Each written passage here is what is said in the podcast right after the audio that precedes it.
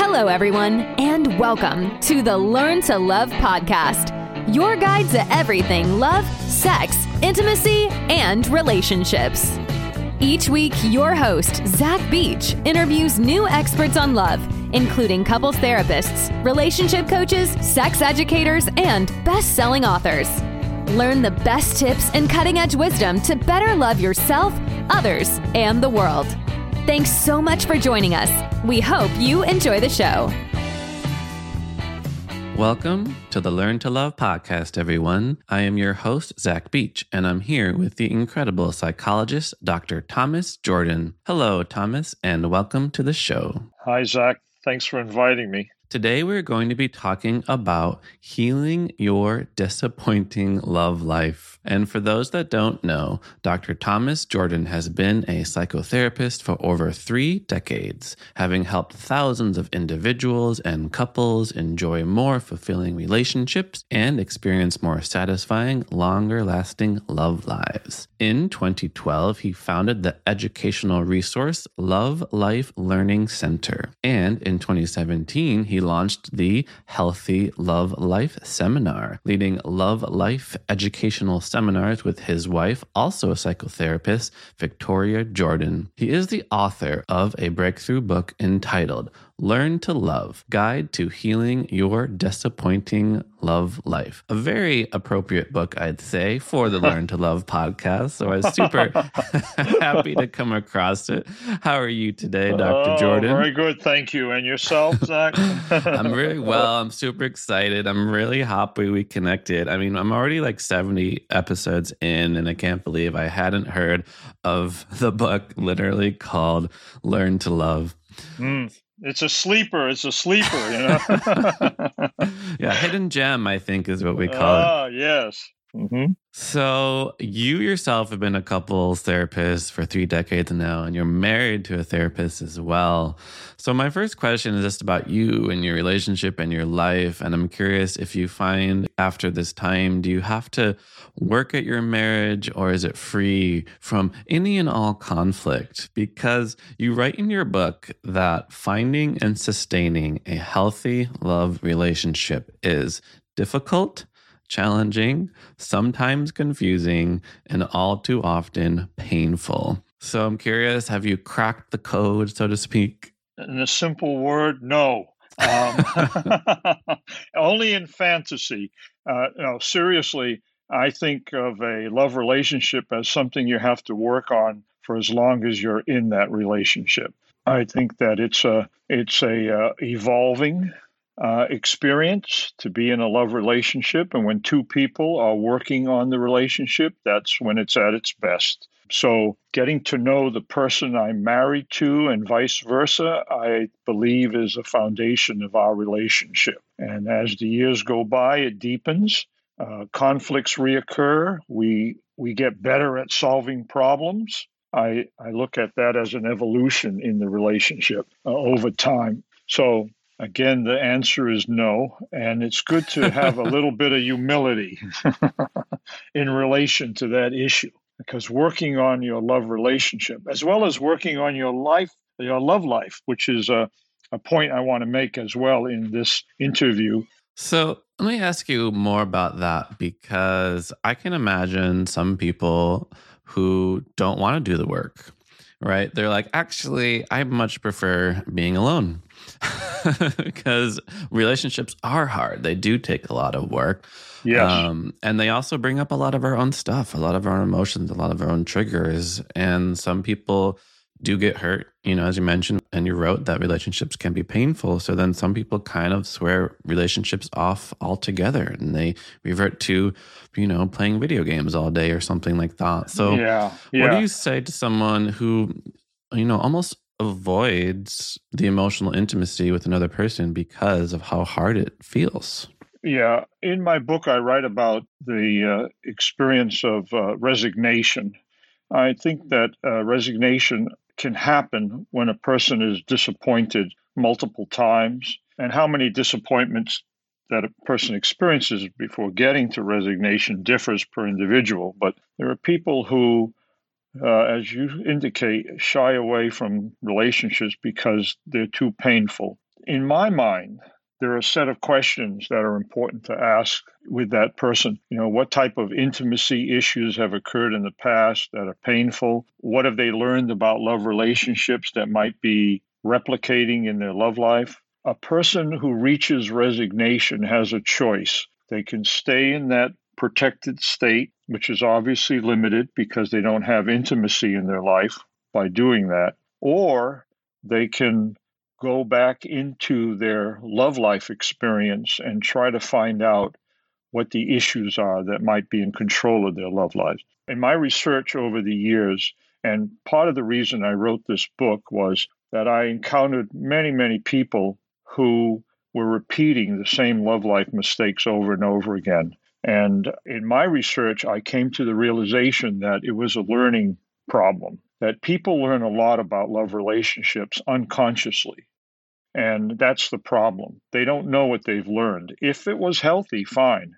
Everything's good. Chances are some aspect of that learning will be uh, repeated in their love life. If it was unhealthy, there's a chance that they will repeat what's unhealthy in their love life. And as a consequence, there'll be uh, breakups or, repetitive problems that interfere with finding and sustaining a healthy love relationship. So when a person reaches a point of resignation, they have the choice to do the work of looking inside and figuring out, and this is another concept I use in the book, the psychological love life, that our love lives, in my opinion, is not only on the outside between ourselves and others, it's also inside. Our psychological love life is a place in our minds that stores what we've learned about love relationships and the relationship experiences we've had in our lives that have taught us these lessons. And as I indicated, the problem is it's unconscious. If you go up to someone on the street, you know, I, have had this thought. I remember mentioning it to my wife. I go up on the street and I, I stop someone and say, Can you tell me what you've learned about love relationships? People look at you like, What? what are you talking about? Like, it's not something that we have in our conscious in our clear conscious mind like this is what i've learned and it's good or bad so helping someone bring it out of the background into consciousness permits them to work with it unlearn what was learned that's unhealthy and make improvements in their love life so I really do love your concept of the psychological love life, and it is really important for people to recognize the unconscious and conscious patterns that keep them in the same negative relationship behaviors. And just going a little bit more deeper into it, because I'm a little bit curious how it differs from what I think most people think of this as attachment patterns and kind of falling into the realm of attachment theory, because we've talked about attachment a few times on the podcast before. So, how does psychological love life differ from the attachment patterns? It's easily incorporated into attachment theory. I think my my emphasis was to develop what's on the inside in terms of attachment, uh, not only what's interpersonal, and I'm also very interested in the impact of trauma, mistreatment. I think that there's a need to develop that aspect of attachment theory. And I, I see attachment theory as an umbrella concept that there's a lot of areas to develop underneath that umbrella. My my emphasis uh, is on what is in our psychology that determines the nature of our love life experience. And I'm also, I mean, I'm I'm I'm a psychoanalyst, an interpersonal psychoanalyst. My emphasis and my training is on understanding the ways in which interpersonal relationships can be healing, as well as a source of uh, of difficulty and problem. So I'm interested in developing that because I think people project a lot from their own personal psychology into their love lives. Uh, I'll give you an example. I think a lot about the 50% divorce rate, which, by the way, goes up to a little more than 60% on a second marriage and more than 70% on a third marriage. And I'm, I'm very curious about that. I think that statistic, it's a relentless statistic that keeps coming back over and over again. It varies from 40 to 50 and back to 50. I, I think that that statistic is telling us that there's a lot of people that are not in control of their love lives. And what I mean by that statement is that they're not aware of what they've learned about love relationships from the relationship experiences they've had in life. And as a consequence, they're recreating what's familiar. And I have had I have had many many patients in my office over the years. I, will give you an extreme but common example. I interviewed a, a person, a woman, about a first interview about uh, her um, history, and she told me she grew up in a, a family with a violent alcoholic father who was physically abusive, and then she left home. She married twice. She married two men who were alcoholic and physically abusive. Wow. And when I, uh, the, what's also important about this story is that when I pointed out to her, is there, in, in the form of a question, is there a relationship between where you grew up and the people you grew up with and finding two men to marry who are also alcoholic and physically abusive? She looked at me with a face that indicated, like, I guess the best word to describe it is, what? there was no consciousness there of any linkage. And I'm not saying that she's, you know, demented or unintelligent at all. I mean, this is a this is a corporate person. She just didn't make the link. It wasn't a conscious link. And because it's not conscious, it's impossible for a person, I believe, to work on their love life in such a situation. They're just recreating from experience. It's a, a familiarity that was learned in the family of origin. And I think it's because of the context that it has such potency. It is interesting because when you do go into psychological research, people do find that one of the most common factors of the partners that we choose is the similarities to our parents. But then, of course, if you ask somebody, do you think you chose your partner because of how they resembled your parents? And they'd be like, no, Absolutely. no, no, no. What are you talking about? They're like, no. Like it's, it's almost a, it's a weird and bizarre thought to have because it's like, okay, I'm physically, romantically, sexually attracted to this person. In no way are they like my parents. Right. Well, you're supposed to keep those separate. I mean, but but you know, I have a I have a uh, a PowerPoint presentation that I'm preparing to do on these topics we're talking about, right? And um, when I talk about the disappointing love life as a phenomena, as something that it's a problem, you know, I call it the disappointing love life. It's an it's an entity, it's a problem. It has conditions attached to it, right? And one of the conditions is the disappointing love life replicates past relationship experience, right? Unhealthy relationship experience from the past. And when I make that point in the in the PowerPoint presentation, the next slide to kind of back it up is I found these these uh, photographs of four people who picked uh, partners who are identical to the opposite sex partner, uh, opposite sex parent in their family, and I put up these these four groups of, of photos and you can see the similarity between you know, the two wives and the two mothers, the two husbands and the two fathers. So the point is, we replicate in many different ways. We can replicate physically, we can replicate psychologically. My interest is in the replication psychologically. And I see so much of that that I think it's important to focus on it. Well, let me ask you more about what those similarities were, because again, I think if we ask, you know, if you ask somebody if their partner resembles their parents, they'd say, no way. That, you know, my parents are from, you know, Wisconsin. This person's from Florida, right? There's clear, like, superficial differences. Yes, so, yes. what are those sort of unconscious psychological patterns that we seek and, like, kind of not even realize we're looking for in our choice of partners? Yeah, in in uh, in my book, uh, Learn to Love, I uh, I I describe ten relationship experiences that I've discovered reoccur in people's love lives over time. I, I constructed this list, right? Abandonment, abuse, control, dependency, dishonesty, and I I, uh, I, I see them reoccurring as troublesome relationships that teach people something about love relationships unconsciously that they replicate. Uh, I'll give you an example to answer your question directly. Uh, let's do abandonment.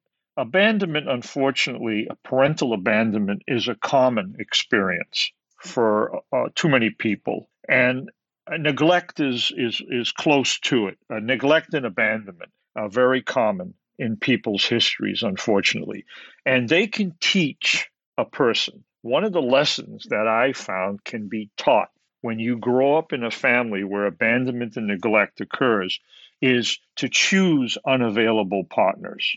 I've sat with many people who grew up in a neglectful home or abandoning home, and they find unavailable partners. Uh, married men, if it's a woman, someone who's not really into having a relationship, but maybe they're looking for a relationship, but they always end up with someone who really isn't. And in my opinion, it recreates the experience of being abandoned, of loss over and over again in a person's love life until they become aware that there's a relationship between the experience they had growing up and the choices they're making in their love life. Now, you might ask, okay, well, this is a little mysterious. Like, how does somebody, I mean, I don't go to a nightclub, to a restaurant bar, to a party and say, okay, who's abandoning in this group? I want to talk to them. Uh, you know, will all eligible, unavailable men or women please go to the right? You know, it's like they're not doing that.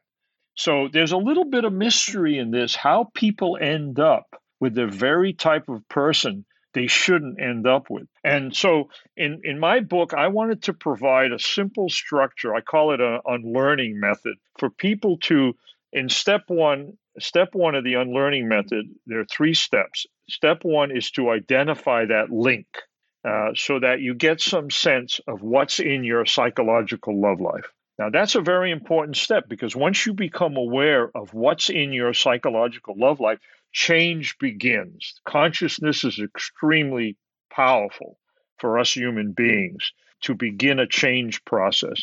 Uh, the second step is to challenge this replication, challenge this repetition, the recreation of this familiar unhealthy pattern over and over again. Challenge is a wonderful state of mind. It, you know, over the years in my work, I, I realized that there are stages before people change, and it's it's so interesting that it's it's very common for a person to be attached to what was unhealthy and needs to change, and be aware of healthier behavior and what needs and what what they're hoping will happen, will change.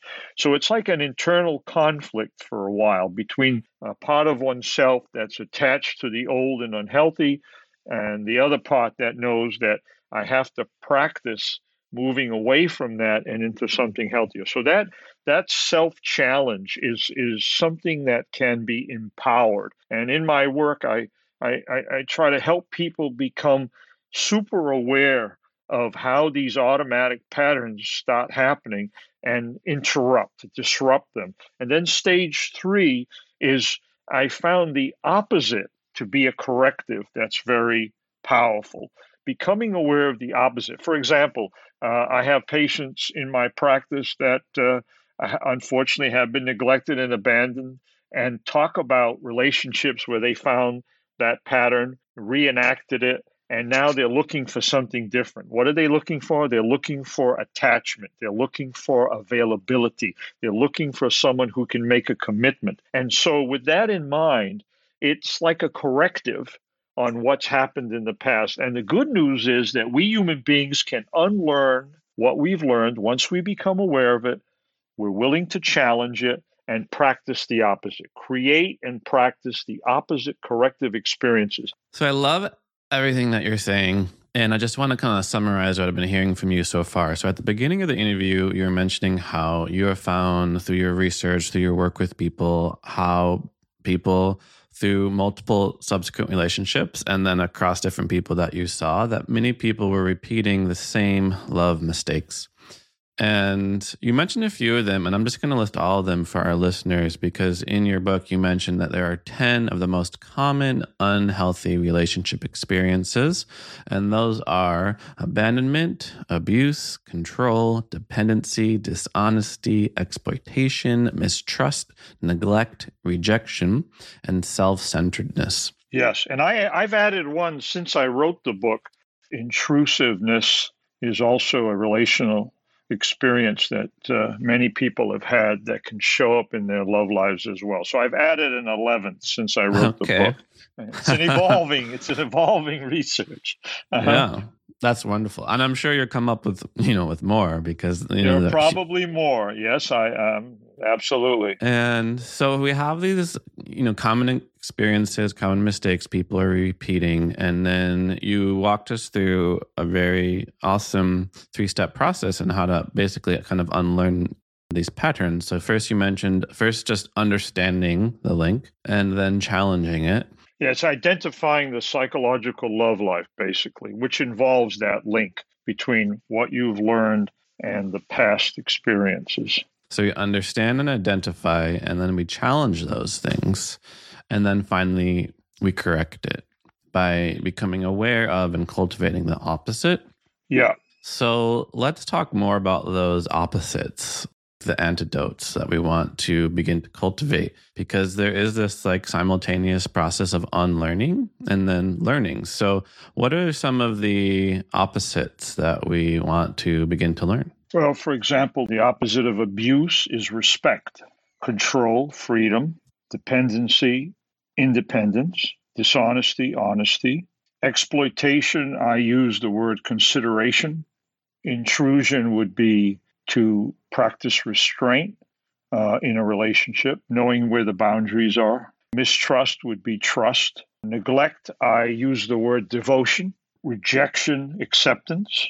And self centeredness, the opposite I use is intimacy. So I love all those things that you mentioned, and I'm curious how this plays out in the intentional cultivation of these qualities. So we have fairly abstract concepts independence, consideration, trust, respect. So, how does that play out? Let's say I, just a normal human, want to bring these patterns into my life. How can I go about doing that? Well, I would look for in inquiry with you what has happened in your past life, in your history, that may be affecting your love life. And if we discovered chances are, if you're complaining about your love life experience or you've had multiple disappointments, uh, we would come to some understanding. Perhaps there's one or more of these relationship experiences that you were exposed to. Uh, for example, if you were exposed to dishonesty in your life, earlier in your life, and a repetition of dishonesty has occurred in your love life. For example, you found dishonest partners. That would be the easiest replication. Uh, a more difficult one is if you're practicing dishonesty with other people. More difficult because it takes a little bit more to be open to that reality, less defensive about it. But let's say you, you've been you've been finding dishonest people and you are taking a break and you're doing a bit of explore self exploration to to to make a correction. A dialogue, an extended dialogue about honesty in a relationship and how it differs from what you've experienced in your life and the impact it had on you, I think would begin to open doors in your awareness about how honesty practiced in day-to-day life is important, especially in a in a in an on, in a healthy love relationship, and seeing the fact that it's a correction seeing the fact that dishonesty was painful to you, uh, accessing those feelings as part of the dialogue, uh, understanding how an honesty practiced in your current love life would be an advancement, would be healthier, would be healing, I think uh, begins to convince a person that uh, honesty is something to look for, to be sensitive to. I've had conversations with people about what it's like on a first date how do I how do I tell honesty from dishonesty? What kind of uh, what kind of experiences do I, I need to be sensitive to? I, I sat with a person who had been exposed to a lot of control, over control in her life. And she had partners uh, who were very controlling men, and it always ended badly. And she was taking a pause in her love life to really figure out how she could change her psychological love life to really be sensitive to how she could filter out controlling people and bring a little more spontaneity, openness, freedom into her love life. So we were talking about first dates and it was kind of fascinating. I remember the interaction we were having and she said, How do I tell if the, the first date I'm sitting with a controlling person. So she, we was we were going around and around with that, and then she recalled, okay, let me see what happened when my boy, my controlling ex boyfriend, and she remembered the first date, and and what she recalled was sitting at a at a restaurant table, you know, with this man. Everybody was well dressed and it was a special evening, and this was a first date. And she was, he and she were telling stories to each other. And in the middle of a story that he was telling, she had to go to the bathroom. So she interrupted him and said, Look, I'll be back in a second. I have to go to the bathroom. Hold that thought. And he said, No, no, no, no, no, no, no, no. No, don't don't do that. Hang on to that for a second. Let me finish this point because it's very important. And we paused on that memory and what it felt like. She put the feeling into words. It felt like there was a basic freedom that was being interfered with, that having the right to get up off the table, excuse herself, go to the bathroom, come back, and complete the story was normal. But to ask someone to hold it while I finish is abnormal. Yeah, it's really important. I mean, one piece of really good relationship advice I heard was like on a first date or two, and this is kind of more catered towards women, is set up a boundary, like any boundary. Mm-hmm. Okay. and then and then see if the person respects it, right? See yes. if the person's like, oh, okay, yeah. yeah. all right, respect, absolutely. You include respect. I mean, because if someone's not if someone's not respecting a, a boundary, intrusion, abuse is around the corner control, and, tr- and sometimes you know you you get a bit of a collection of these relationship experiences. Some of them go together. Respect is a very important, a very important uh, relationship experience correction. Um, when you've been abused, that I work with many, many as an interpersonal analyst. I work with a lot of people who who are overcoming post trauma uh, in adulthood, and post trauma issues always affect interpersonal relationships, especially love life relationships. So, uh, being aware of the importance of respect and looking for that in one's partner and and filtering out people who are not respectful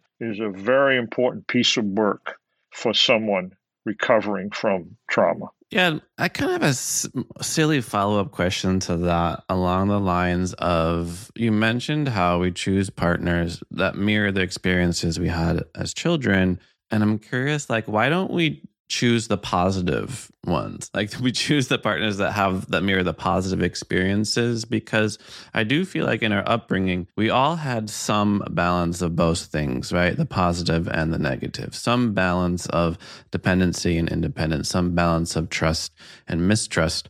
And maybe like at one point there is an experience of trauma, and then that one point comes to define our future relationships for the rest of our lives. Why don't like those you know, positive experiences that we had Yeah, in. no, no, no. It's an important question. But let me take what I said and modify it just a little to make it more understandable. When unhealthy relationship experiences occur, whether or not they get into your love life is an open question. I mean, you can you can go through an unhealthy experience in childhood and not replicate it in your love life. And I've met many people that have done that, that have made corrections on their own, have had lousy childhoods, and treat their own children much, much better than they were treated. So it's really the, you know, trying to figure out what's in someone's psychological love life is really an unknown until you get into the details and find out whether or not some of these relationship experiences have got in others haven't. So you, you clarify it. It's it's unique per the individual. Another point in re- in relation to your question is sometimes there's a balance between good and bad, and sometimes there isn't, meaning more bad and less good, and more good and less bad. So it's really along a continuum. And I think what happens when these things are replicated is that people are unconsciously looking for a healing. That's my personal and professional opinion. I think people, when we experience something traumatic, something hurtful, Uh, that's that's you know relegated to the unconscious. It's not something we think about consciously, but it's obviously in the back room affecting our our experiences in life, our love life experiences in life.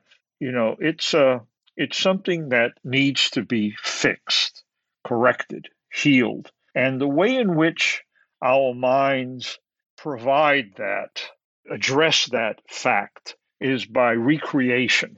I think recreation is not just some mindless, I'm going to do it over and over again because I'm familiar with it. I think that's a part. But there's also a part that's looking for something better, wants a healing, needs a healing. And I think, you know, this is this is true in, in my line of work. People come and talk to people like me and and and recreate in the relationship with a therapist often recreate in the relationship with the therapist the pains that they've experienced. Uh, and, and that is an opportunity to move the therapy towards healing. So um, that's a big part of the motivation for why there's so much replication. Yeah, I totally agree. I just love what you said. It's so simple. People are unconsciously looking for healing when they come into new relationships. Uh huh. Yeah unfortunately, you know, I think I think marriages and love relationships can be healing places for people, but they can also be traumatizing and re-traumatizing. So right now in my pod in in my uh, PowerPoint, I was hoping to to make to give the message in my book. I'm very interested in encouraging people to see their love lives as something they can work on we work on everything else. We work on our financial life, our occupational life, our social life. Why not the love life? I, and if you ask me why haven't why, why why isn't that idea more popular? I would say because the family of origin is involved. We teach so many things in school, but the two things we don't teach, and I make this point in the book, is love and grief.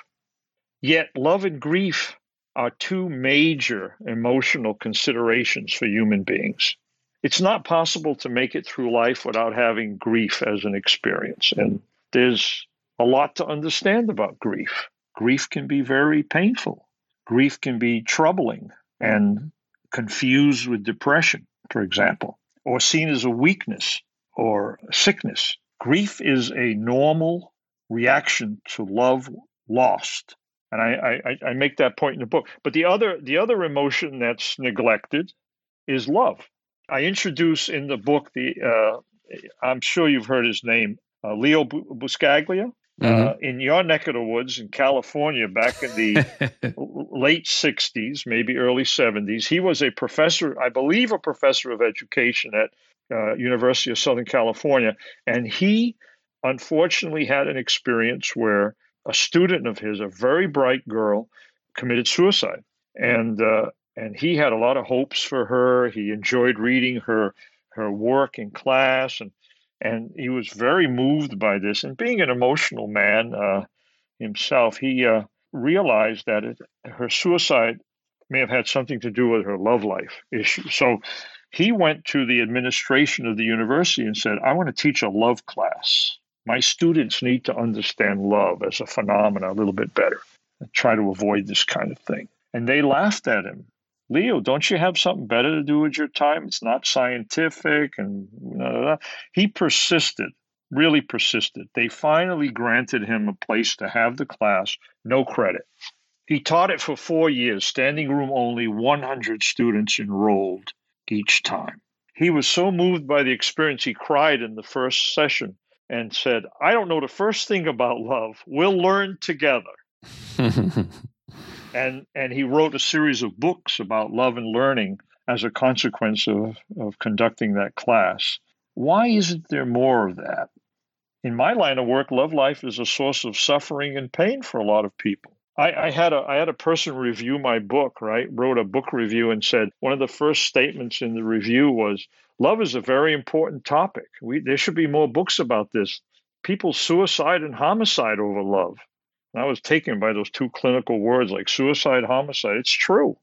No, it's absolutely true. I mean, we teach our kids so much, but we don't teach them often what is most essential. And often about the realities of love and all the things we've been talking about. And that too was a huge impetus behind this podcast was just getting so much of this really important information out into the world. Earlier, when you were talking about how the divorce rate is 50% and it's kind of hovering around that, you know, I was thinking like, well, if I said, for example, 50% of the humans being born today are male, okay. That would just be perfectly natural, right? It wouldn't even be, it'd just be a natural outcrop of life. And I was like, is this is this also a reality of love? And yeah, I was just pondering that, you know, throughout our interview. What do you mean? A reality of love is that 50% of marriages will divorce, which probably is very high. I mean, if you're not married, but you're still in a committed relationship, I wonder what the statistic is. I would, I would think it'd be bigger that breakups would be, it would be a higher statistic because the legal pressures to remain married are not there, for example. So are you suggesting that the implication is, you know, 50% of love relationships will will end up in breakup. It's just a fact, fact of life. Well, I was I was pondering the question, right? Like, is this just a, a, a natural inherent quality of love that half of marriages are going to end, or if you even if you include breakups, then it's like you know 90, 95 percent. And you know the conclusion I'm coming to now is just that well, this is the result of the lack of learning and education around love and relationships. Like it's a man, it's manifesting in people's relationships failing because they don't know and they don't have the, the skills and knowledge to keep those relationships happy, healthy, and alive. Uh huh. And, and, in the beginning of my book, I make a statement which I, I thought was very important. I, I said, This is not a book about love, this is a book about love relationships. Love is a wonderfully mysterious emotion. Uh, where does it come from? Philosophers, scientists are debating it. Uh, it's unpredictable, it's uncontrollable as far as I see. You can't make yourself love somebody.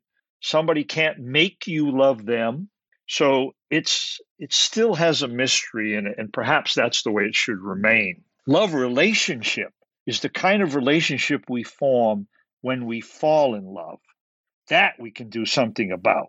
Hmm. I do want to ask you a little bit more about this mystery of just love because you have referred a few times in this interview of love as an emotion. And I want to kind of probe a little bit more into that in terms of do you think that, you know, on almost on a personal or even spiritual level, that love is simply a solitary emotion that we experience as human beings in the same category of other emotions like anger, happiness, or sadness? I would say at this point in my research, love is an emotion with many different avenues of connection. I think it's uh, biological, I think it's psychological, I think it's spiritual. I think it is something that happens, as I mentioned, without prediction and control. It's a wonderful experience, and everybody wants to have it. And I and I think that it can occur a number of times in a person's life. It's hard to predict how many and when, but it's possible for love to occur more than once. And I think the great tragedy is is how whether or not we're prepared for it when it occurs because love requires relationship in order to thrive and be healthy uh, and grow. Love is like a seed, in my experience. It's something that can grow, and it's the relationship that we contain love in that permits it to be healthy. You know, another reason I want to mention this, um, another reason why I wrote this book is that I made these changes in my own love life, and I devoted a chapter to it uh, my own psychological love life because I figured that would probably be the best way to illustrate this. Um, and it was a, a, a, motivation to write the book because I wanted to write a book for, you know, a grassroots book that's simple to read, that's clear. I wrote it primarily for people who were experiencing these issues, um, as I was. I mean, I up until my early 30s, I was repeating things I learned in my family of origin. My mother taught me that eligible women were controlling, dependent, and self centered because she was controlling, dependent, and self centered. And the reasons for that were complex. Her parents were living upstairs in our home. They were very controlling. She was the only daughter. She had lost siblings in during birth. Um, so her parents held on to her in a very controlling manner, and she had learned control, and that was what she practiced in her relationship with her four sons. And when I left home, I took that learning without awareness into my love life, and I found dependent, controlling women, one after the other, had very disappointing relationships. And in some instances, I expected dependency and control when it wasn't even there. That's how strong it was, uh, the learning that I had received. And in an analysis of my own personal therapy, I had an analyst who was aware of some parts of this and was able to increase my awareness of how I was using what my mother had taught me as a template in my love life. And as a consequence, repeating disappointments. That awareness helped me pause my love life, take a look at these issues a little more deeply. I remember during that period, I took some time off my, my love life, basically, and I had a couple of very close female friends, uh, non sexual, very good buddies that I hung around with. And I look back on it like an internship. I didn't have any sisters, and uh, I was trying to find another another source of learning about women, about women, and that's what I did. And during that period, I learned that women could be independent, didn't have to be controlling, didn't have to be self-centered, and I took a lot from that period of time. It was a few years. I took a lot from that period of time. And it was very funny. When my best friend and I separated, she went her way, I went mine. It was shortly after that that I moved in with my current wife and we got married. My current wife is independent, not controlling, and not self centered. so it's like, wait a minute. I want to write about this you know? And, and it was a little bit analysts aren't supposed to talk about their personal lives just directly maybe maybe. I mean i was brought up in a in a more conservative tradition you know here in new york and so on but i'm not i don't subscribe to that at this point in my career. I think that using our own personal experience to guide and teach and and illustrate I think is very powerful. And a lot of the book reviews I've gotten about the book, people say to me, "The guy walks the walks and ta- he talks the talk and walks the walk. Look at him." the uh, chapter five is about his love life. You know, they make a big deal out of that. Like it, it appeals to regular people. They, they look at this guy. Analysts don't usually do this kind of open self analysis like this. So that tells me I made the right choice. No, I think you absolutely made the right choice. I, even now, I really appreciate you sharing your own personal story and your your own personal journey because it does really humanize the entire experience. Realizing that we're all going through this, we're all, you know, working on our own growth, on our own healing, and that loving relationships do take some work, but it's a beautiful process of healing that just brings you to better, happier relationships. Yeah, and some of that work is on the inside.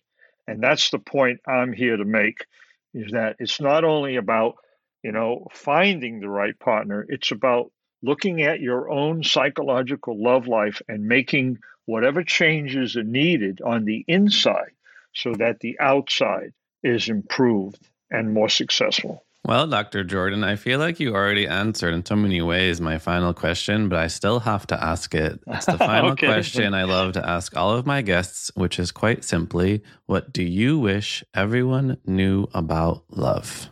Oh, oh, okay. I, i'm going to say it again because I think I need to say it again. Your love life is something you can work on, and it can be done without 20 years of therapy. It can be done um, more directly than you might think.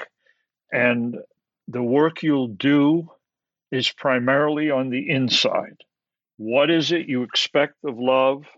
Uh, and what have you learned about love from your relationship experiences? And if you're willing to look at those issues on the inside, you have a very good chance of improving your love life going forward. And that's what I wish for people. Beautiful sentiment. Thank you so much, Thomas, for coming on to the show. And for our listeners who want to learn more about you, how can they find you? I have a website called lovelifelearningcenter.com. Uh, my wife and I offer love life consultations, telehealth love life consultations for anybody who, for example, reads the book and wants a little support to get through the steps involved making changes. And the book's available on Amazon.com. Wonderful. Thank you, Zach, for inviting me. I enjoyed myself thoroughly. And I love the name of your podcast. yes, I'm so happy we're able to connect. We're able to talk about the book, Learn to Love. And I really thank you for coming on. Thank you. And I thank you, listeners, for listening to the show. We hope you remember all the important lessons from today, including that love can be challenging because we do repeat the same mistakes over many relationships as we are unconsciously looking for healing.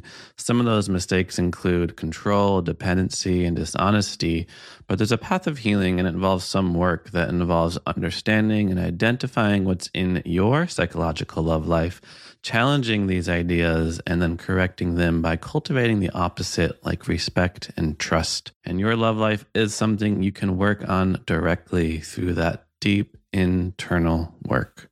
If you want to learn more about me, you can head to zachbeach.com and learn more about the show at theheartcenter.com. Thanks again, Dr. Thomas Jordan. Thanks again for listening to the Learn to Love podcast. To learn more about the show and your host, head over to zachbeach.com or theheartcenter.com. You can also follow Zach on Facebook, Twitter, and Instagram.